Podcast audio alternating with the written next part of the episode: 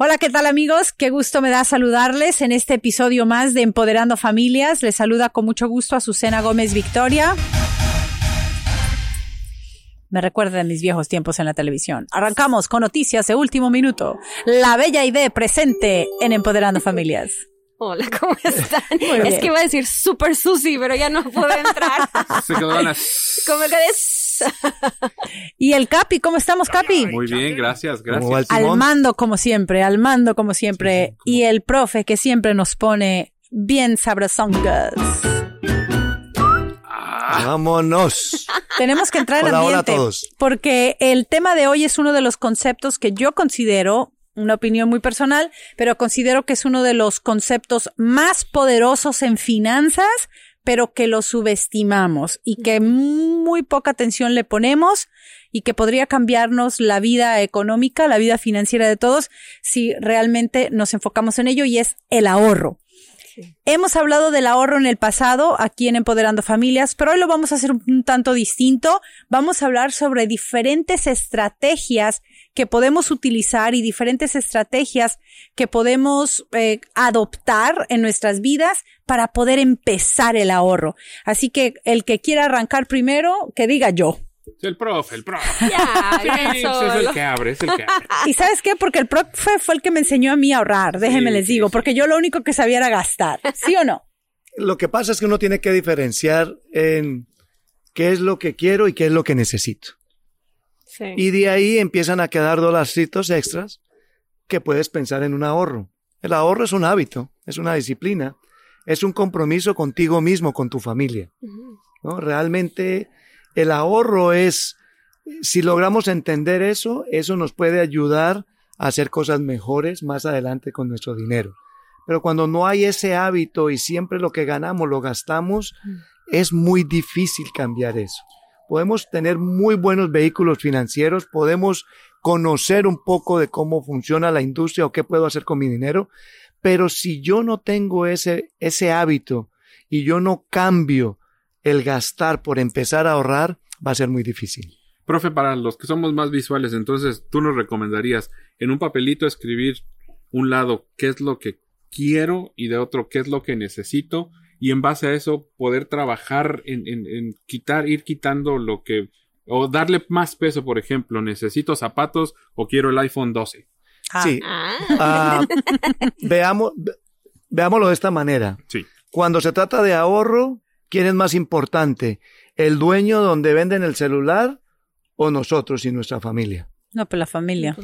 Entonces, si pensamos primero, ahorramos para nosotros primero y después vemos a ver qué celular nos alcanza para comprar. Ahí vemos qué carro nos alcanza para comprar. Pero es difícil. Eh, sí, porque, porque desconocemos la manera de hacerlo. Entonces, hay maneras prácticas de hacerlo cuando tú empiezas a pensar en ti, en tu futuro, en tu familia en lo que puedes necesitar, entonces empiezas a pagarte primero tú. Mm. Cuando ese chequecito llega, separa lo primero para ti y tu familia y el resto lo usas para gastarlo o para las cosas que quieres. Lo que pasa es que nadie nos enseña a primero pagarnos a nosotros mismos. Claro. ese es un concepto que yo la verdad aprendí aquí. Yo sabía que tenía que guardar cierto dinerito este, no voy a sacar trapitos aquí. Ay, vamos a ver, tranquila, estamos en familia. Sí, ¿verdad? Nadie te escucha, solo nosotros este, cuatro. No yo, sí puedo decir orgullosamente que tampoco soy muy gastalona. Este, pero, pero, alguien que conozco. Eh, en cosas como el, ah, bueno, él mencionó el celular hace rato, ¿no? Entonces, para él era una prioridad tener un buen celular, tener un, un buen una guitarra o buenas cosas que al final del día se quedaban ahí en la casa. O sea, no es que. no es que. no es que no las, este. No es que no las usara, simplemente que no era algo que realmente tenía un uso diario, ¿no? Entonces, eh, este, yo creo que por ahí va el asunto, Alberto. Yo creo que vamos a necesitar una terapia, terapia matrimonial después de este segmento aquí, ¿eh? Pero. No, no, pero. Y realmente los, el, el problema de ahorrar es, es algo que divide. Es, una problemática uh. de familia. No, oh, es una de familia. Ahorita lo dijimos en broma, profe, perdón, pero eh, sí es una problemática familia. Nosotros lo vimos por los últimos 20 años. Eh, no con, digo, aparte con nosotros, con las, eh, con las familias a quienes aconsejábamos. Este, entonces sí es un problema real y es un problema eh, familiar que no nada más divide, sino trae como consecuencias el divorcio, trae como consecuencias el suicidio, porque a mí en primera mano me tocó una persona al teléfono que me dijo por problemas financieros y problemas matrimoniales, tengo una pistola en mi mano y me voy a pegar un tiro. Entonces, tener que lidiar con una persona así a través del teléfono es algo difícil. Perdón, adelante. No, no, no, no. Y, realmente los problemas en familia siempre caen en lo mismo, el dinero. Es o porque los dos gastan demasiado o porque uno trata de ahorrar y lo que ahorra uno se lo gasta el otro. Ese era, por ejemplo, el problema entre nosotros dos, ¿no? O lo que siento que yo lo ocasionaba por no tener conciencia primero que todo, de lo que las cosas costaban versus lo que yo ganaba. Sí, afortunadamente tenía un trabajo que me pagaba bien, y, pero así como llegaba ese dinero, salía, porque yo no sabía para qué ahorrar teníamos un, vehículo financiero en el trabajo que nos quitaba el dinero antes de que nos entregaran el cheque y yo pensé que con eso iba a ser suficiente para mi retiro. Yo ya tenía, bueno, pues yo no tengo nada para qué ahorrar. Si necesitaba dinero, lo sacaba el dinero de ese cheque y se lo entregaba si mis papás necesitaban algo, si a las hijas o quien sea, ¿no? Pero era, saca cheque, toma, toma, toma. Y como sabes que tienes que ir a, que puedes ir a trabajar al día siguiente, ¿no? O que, y que puedes trabajar y puedes generar dinero, pues te lo gastas. Pero en lo particular, mi solución era, papito, es que vi unos zapatos tan lindos y él se sentía, pues, de cierta manera, bueno, ella trabaja duro, quiere esos zapatos, pues que se los compre. Pero, o sea, uno hubiera estado bien, pero yo era de las que, o sea, tres, cuatro, cinco, seis zapatos y la verdad que no los necesitaba todos, era un deseo.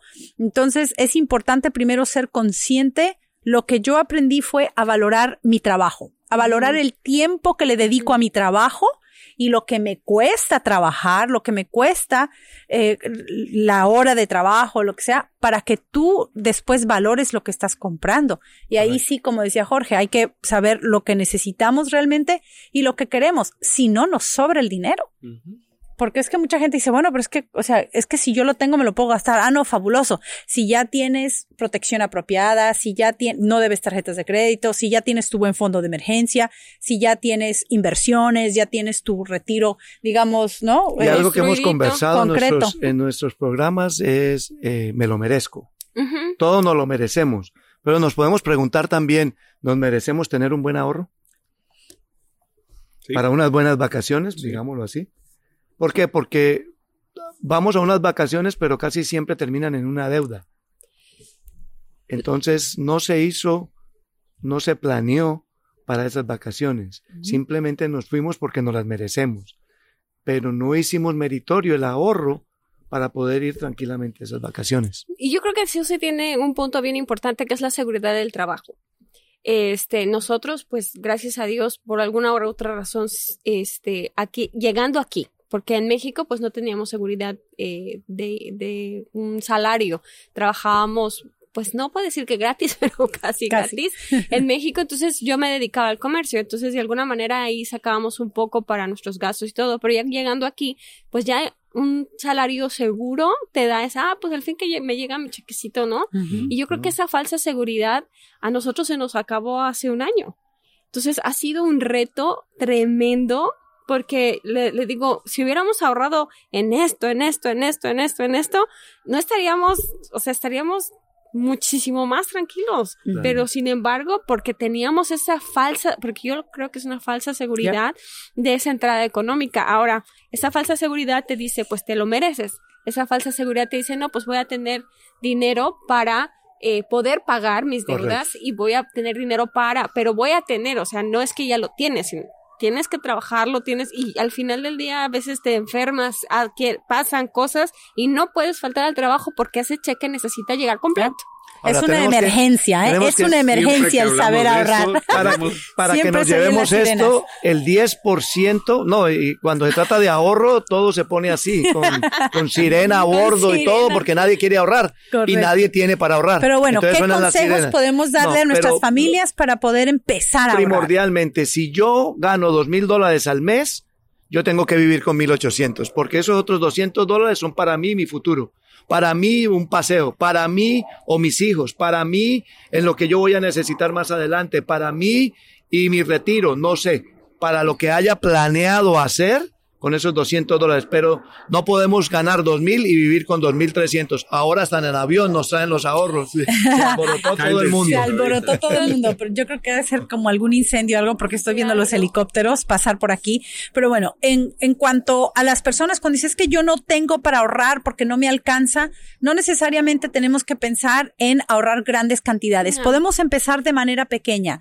Una de las formas que me parece a mí muy buena de ahorrar para empezar el hábito sería ahorrar con el calendario. Lo hemos tocado en, el tema aquí en Empoderando Familias y pueden ver un video donde entramos en detalle en cuanto a lo que se ahorra. Pero si yo tengo, eh, hoy es primero, ¿no? Del mes, entonces yo ahorro un dólar. ¿No? Y si mañana es día dos, pues mañana le pongo dos dólares, tres dólares. Si le hacemos así como siguiendo el día del mes, ahorrando junto con el calendario, en 30 días podemos tener casi 500 dólares, ¿no? 465 dólares. Ahora piensen, 465 dólares es un mes. Pero ahí lo más importante es crear el hábito. El hábito. Así es. Ya después se te va a facilitar ahorrar 10 dólares diarios. Ya después de eso se te va a facilitar ahorrar 20 dólares diarios. Depende de lo que, te, de lo que estés buscando. Y otra manera también simple, cualquier día, o sea, si tú manejas cash, y, traes efectivo contigo, empieza a ahorrar en un jarrón o en lo que sea. Lo traes, ponlo ahí, lo traes, ponlo ahí. Pero que empecemos con el hábito. Eso es lo más importante. El hábito. Wow, ya tan rápido, Capi, me estás cortando el tiempo. No. Sí, sí, sí. Wow. Tenemos que hacer... cuando se hablaba de ahorro, nadie hablaba. Hoy, ellas son las que más hablan de ahorro. Exacto. ok, pero se acabó. Vamos a seguir hablando. ok, feliz día.